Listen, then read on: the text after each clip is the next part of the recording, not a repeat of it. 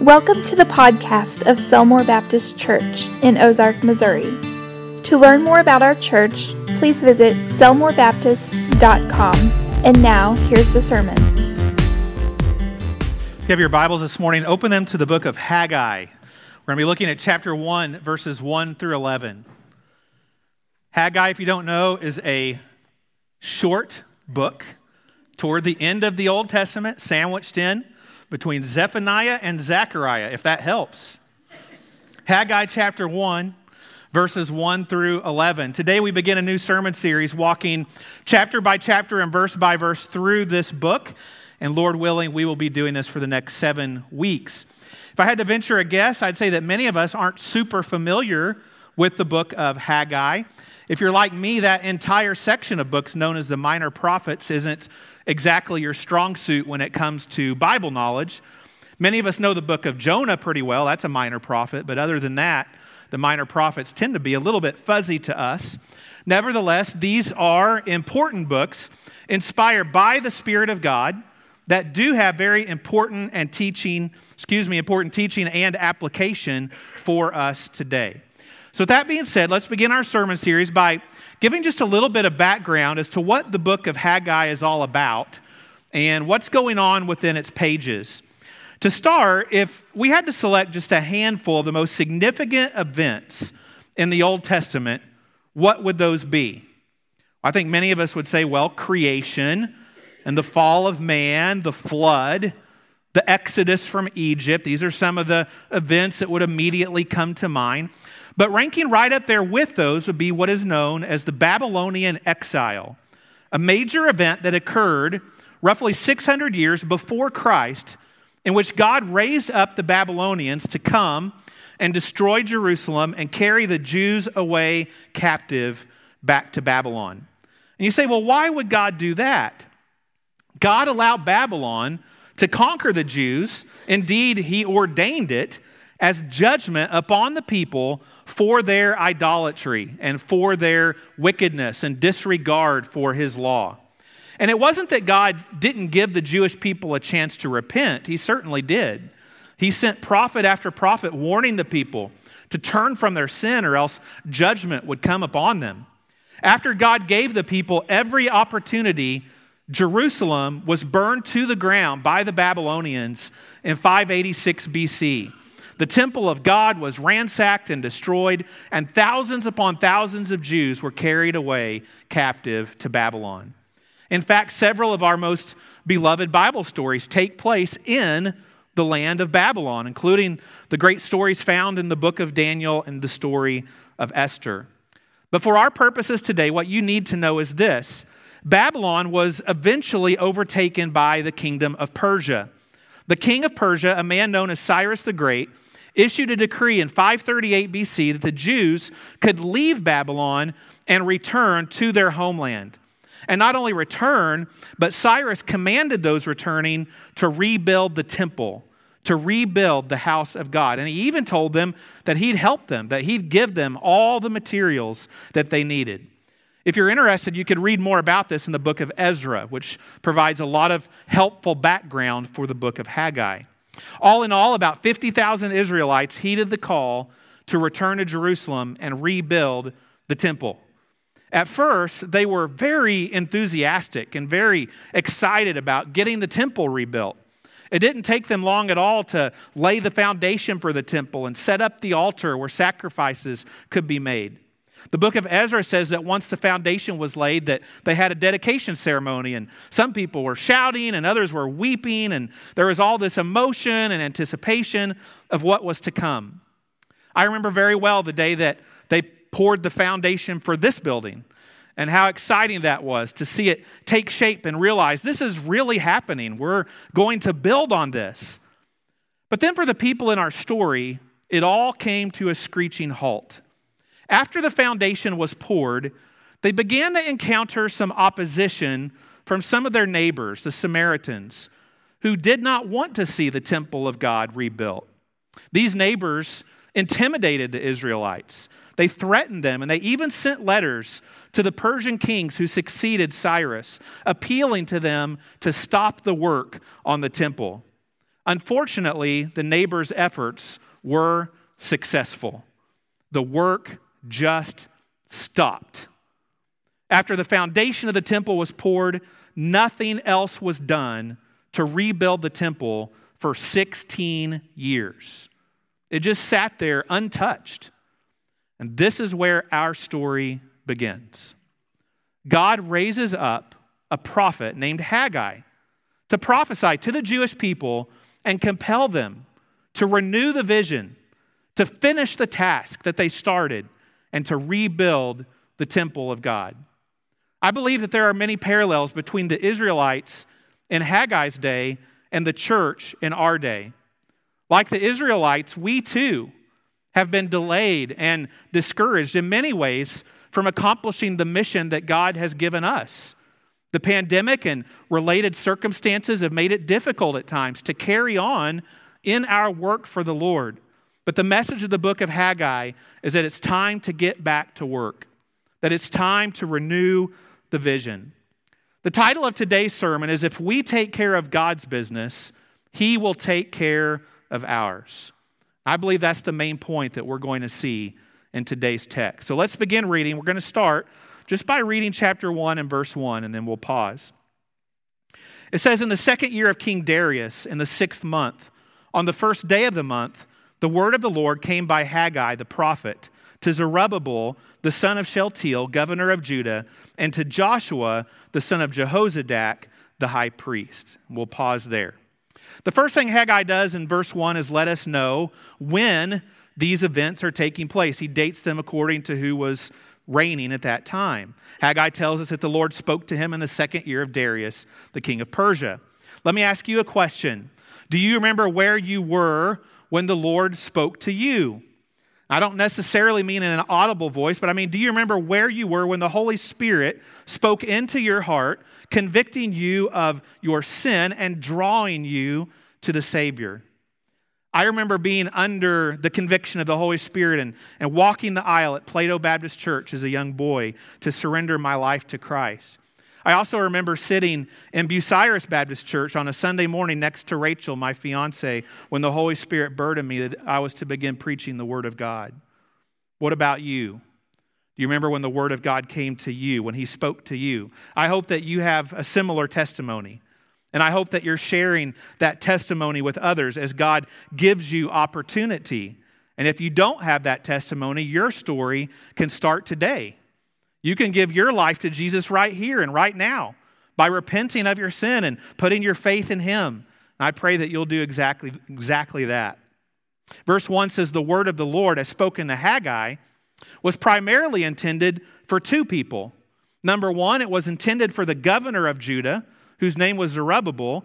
And number two, it was intended for the high priest, a man named Joshua.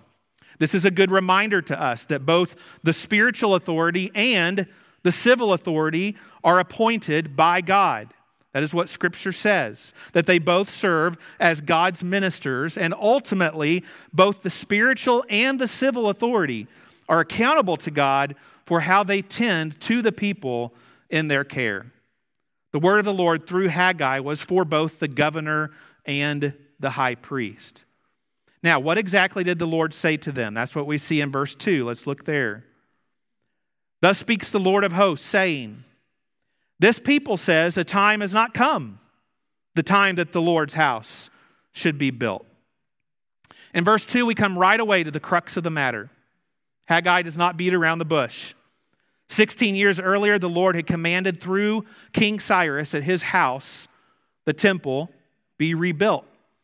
As we said, the people initially started the project with great enthusiasm.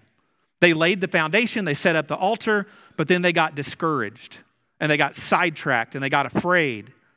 And apparently, anytime this got brought up, that the foundation of the temple was just sitting there untouched, the people would say this well, it's just not the right time yet for the Lord's house to be built.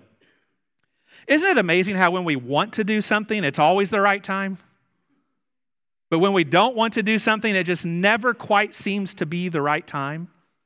We're all like this to some degree, aren't we? If it's time to mow the yard, well, I better wait. I think it's still too wet. Better wait till it dries out a little bit. Then we wait till it dries out. Well, it's too hot now. I better not go out there. I don't want to get skin cancer. I probably should wait till it gets a little cooler. Well, it's too dark now. I won't be able to finish it. Have to put it off for tomorrow. But if someone says it's time to go fishing or it's time to watch a baseball game, it's always the right time. Isn't it funny how that works? Here's what happens if we're not careful a day turns into a week, and a week turns into a month, a month turns into a year, and the next thing we know, 16 years have gone by, and that thing God commanded us to do is still left undone. Here's the funny thing I suspect if you ask the Israelites, How long has it been since you poured that foundation for the temple? They look at each other and say, Ah, a couple years, four or five, maybe. No, 16 years have gone by since God commanded you to build this temple Time gets away from us, doesn't it? As one man has said, delayed obedience is disobedience. We need to do what God has called us to do right now, while it is day, while there is time. And if we do not, we may blink our eyes and find that 16 years has passed us by, and we've missed out on many of the opportunities and blessings that God had for us. Let me ask you a question What is God calling you to do that you keep putting off because it's just not the right time? What is God calling you to do to which you keep delaying your obedience? The time to obey is now, it is not tomorrow. There is always an excuse if we want one. There is always a reason to say the time has not come. But the Lord is looking for those who will say, Here am I, Lord, send me. I'm ready right now to obey whatever it is you call me to do. Will you be obedient? Let's keep reading verses 3 and 4. Then the word of the Lord came by Haggai the prophet, saying, Oh boy, is it time for you yourselves to dwell in your paneled houses and this temple to lie in ruins?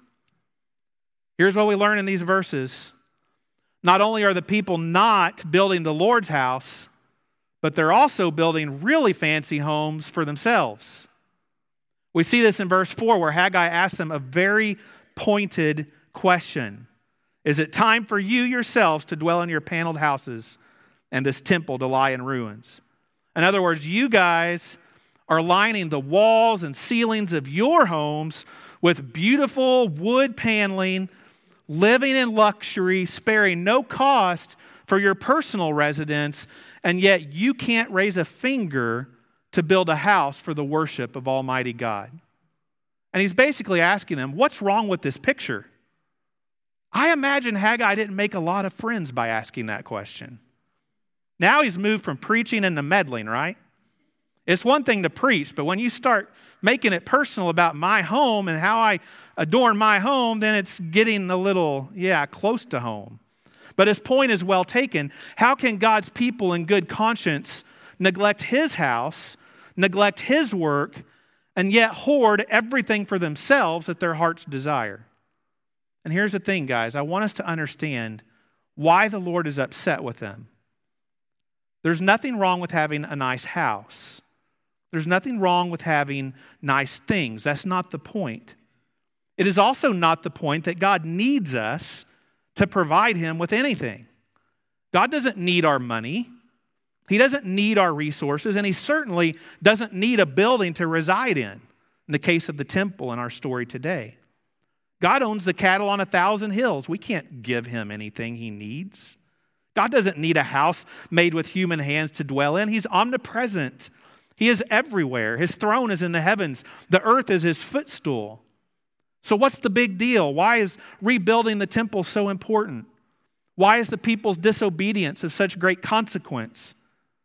It's important because if God is truly the Lord of our life, he must be obeyed, and he must be our number one priority.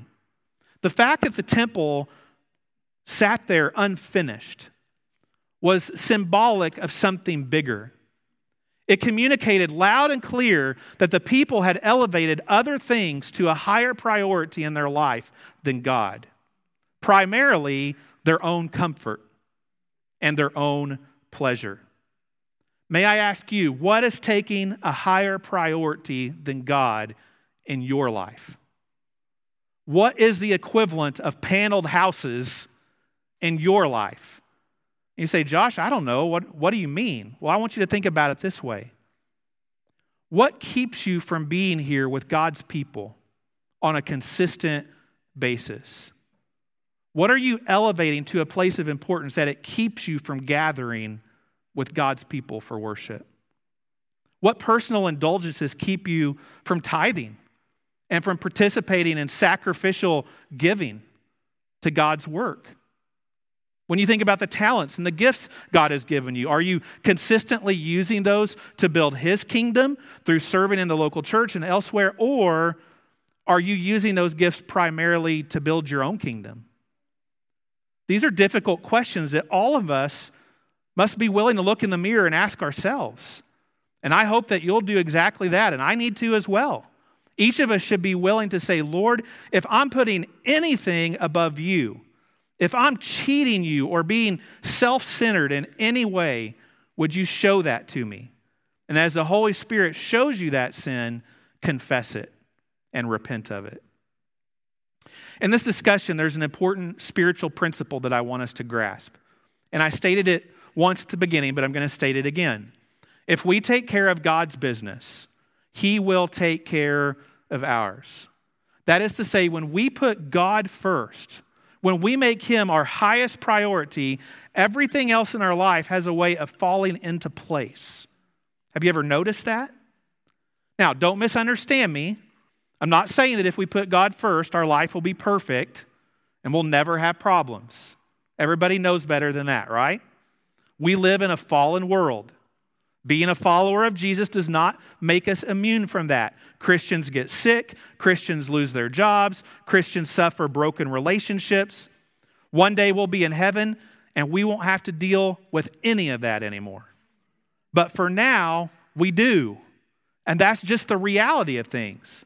So, again, hear me. I'm not saying that making God your priority will make everything perfect in your life.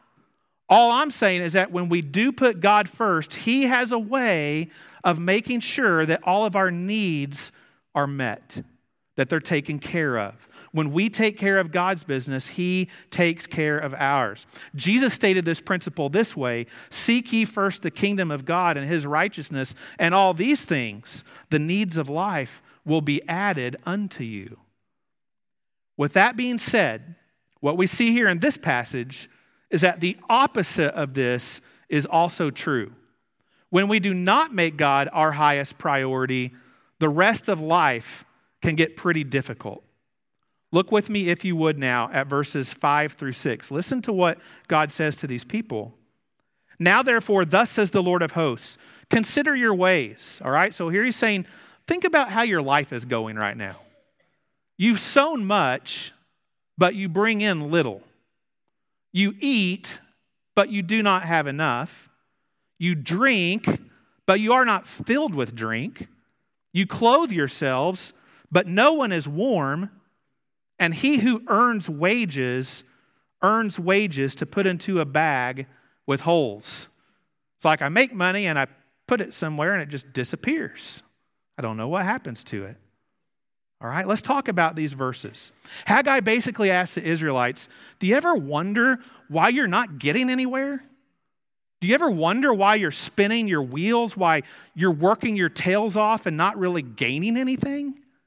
Do you ever wonder why everything is difficult and nothing comes easily? The implication behind these questions is clear.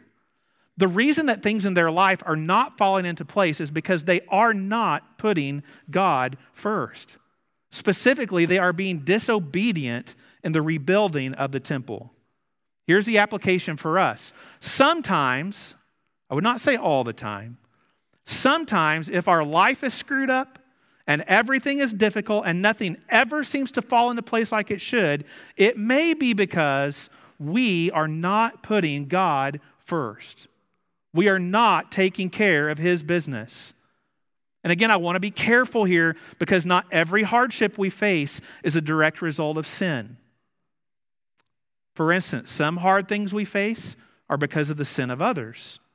Some hard things we face, as we said, are simply the result of living in a fallen world. So please know, I'm not standing here this morning diagnosing your life or pretending to know your circumstance. I'm simply saying this as a general principle, and I think it's a fair application of the text.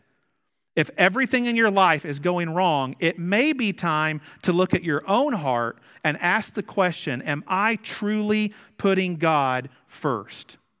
Am I living a life of obedience, or is there unconfessed sin in my life that is causing God to remove his blessing from me? Not to remove his love, not to remove his presence if we're his child, but to remove his blessing. Many times when things in life aren't falling into place, our first reaction is to blame God. When in reality, we need to be looking inside our own heart because there's often some area of disobedience that needs to be confessed and needs to be repented of. What's the Holy Spirit showing you today about your heart? If there's unconfessed sin, I pray that you'll turn from that and you'll follow after God. If we take care of God's business, He will take care of ours. If we neglect God, if we disobey God, we cannot expect His blessing on our life. Well, let's finish up with verses 7 through 11. The prophecy continues. It says, Thus says the Lord of hosts, consider your ways. Go up to the mountains and bring wood and build the temple, that I may take pleasure in it and be glorified, says the Lord. You looked for much, but indeed it came to little and when you brought it home, I blew it away. Why, says the Lord of hosts? Because of my house it is in ruins, while every one of you runs to his own house. Therefore, the heavens above you withhold the dew, and the earth withholds its fruit. For I called for a drought on the land, and the mountains, on the grain, and the new wine, and the oil, and whatever the ground brings forth, on men and livestock, and on all the labor of your hands. Really, these verses are a continuation of what we read in verse 6. They expound upon that same principle that much of the Israelites' hardship is a direct consequence of their disobedience to rebuild the temple. And it's not only personal hardship, but if you read those verses, it's hardship on the land as a whole. But the verse I want to focus on is verse 8, because that verse really encapsulates the entire message of this book and states very clearly what the people are to do. Again, in verse 8, God says, Build the temple, that I may take pleasure in it and be glorified. What the Lord is asking of the people here is not confusing. He is not speaking in riddles, He is not beating around the bush. The Lord is very forthright and clear build the temple. In like manner, the Lord's expectations of us are not confusing. They are clear.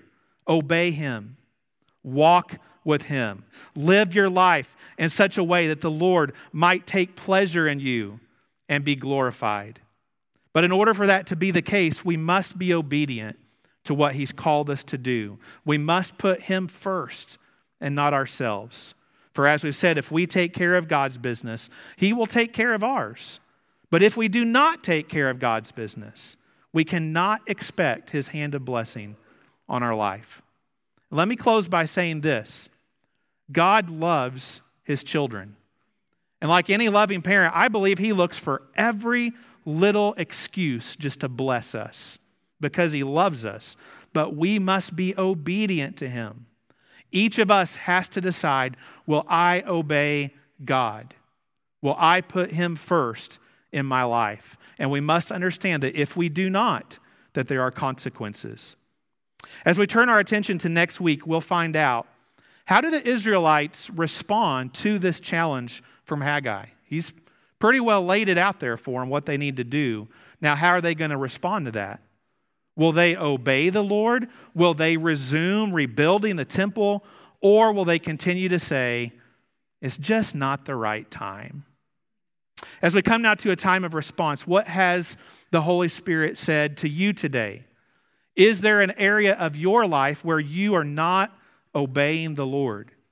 If there is, I hope that you'll confess that to Him and you'll repent of it and you'll start today walking in obedience. I also want to make this very clear. We've talked a lot today about pleasing God and taking care of God's business and those kinds of things. But ultimately, we have to understand we cannot please God apart from a saving relationship with Jesus Christ. There is nothing that we can do in and of ourselves to earn God's favor. It is never a matter of trying harder to be a good person. Rather, once we place our faith in Jesus, then the Holy Spirit empowers us to live for God. And the Holy Spirit empowers us to obey Him. If you're here today and you're ready to make Jesus the Lord of your life or have any other public decision you need to make, here in just a moment, I'm going to be standing here at the front of the room. You can walk to me and say, Josh, I would like to give my life to Christ. Or, Josh, I want to be baptized. Or, Josh, we're ready to join this church. I'd be happy to pray with you regarding any of those things. But maybe you need to come today and you just need to get alone with the Lord and say, God, I've been disobedient to you. There is something you've been calling me to do, and I have not done it. I have disobeyed. Father, I confess that. I repent of it. Forgive me and help me today to be obedient and start following you. Somebody may need to come and have that conversation with the Lord. Whatever it is you need to do, we're going to give you a chance to do that. Let's stand at this time and we're going to have our song of response. I'm going to ask our musicians if they would to come up. And as they come, why don't we just bow our heads for a moment and let's pray and give this time to the Lord. Father, thank you for your word. Thank you, God, for the message that we have heard and, and seen today in this passage in Haggai. And now, God, I just pray that your spirit would have free rein in this place. Lord, if you are speaking to anyone today, if you're calling them to salvation, you're convicting them of sin in their life, I just pray that all of us would be obedient to respond in whatever way you'd have us to respond. We commit this time unto you. It's in Jesus' name we pray. Amen.